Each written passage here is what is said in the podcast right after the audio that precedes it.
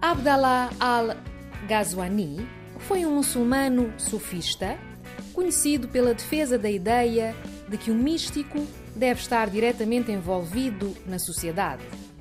Nascido em Marrocos, faleceu na cidade de Marrakech em 1529, cidade essa onde se encontra o seu mausoléu. Abdallah al-Ghazwani é considerado um dos sete santos de Marrakech.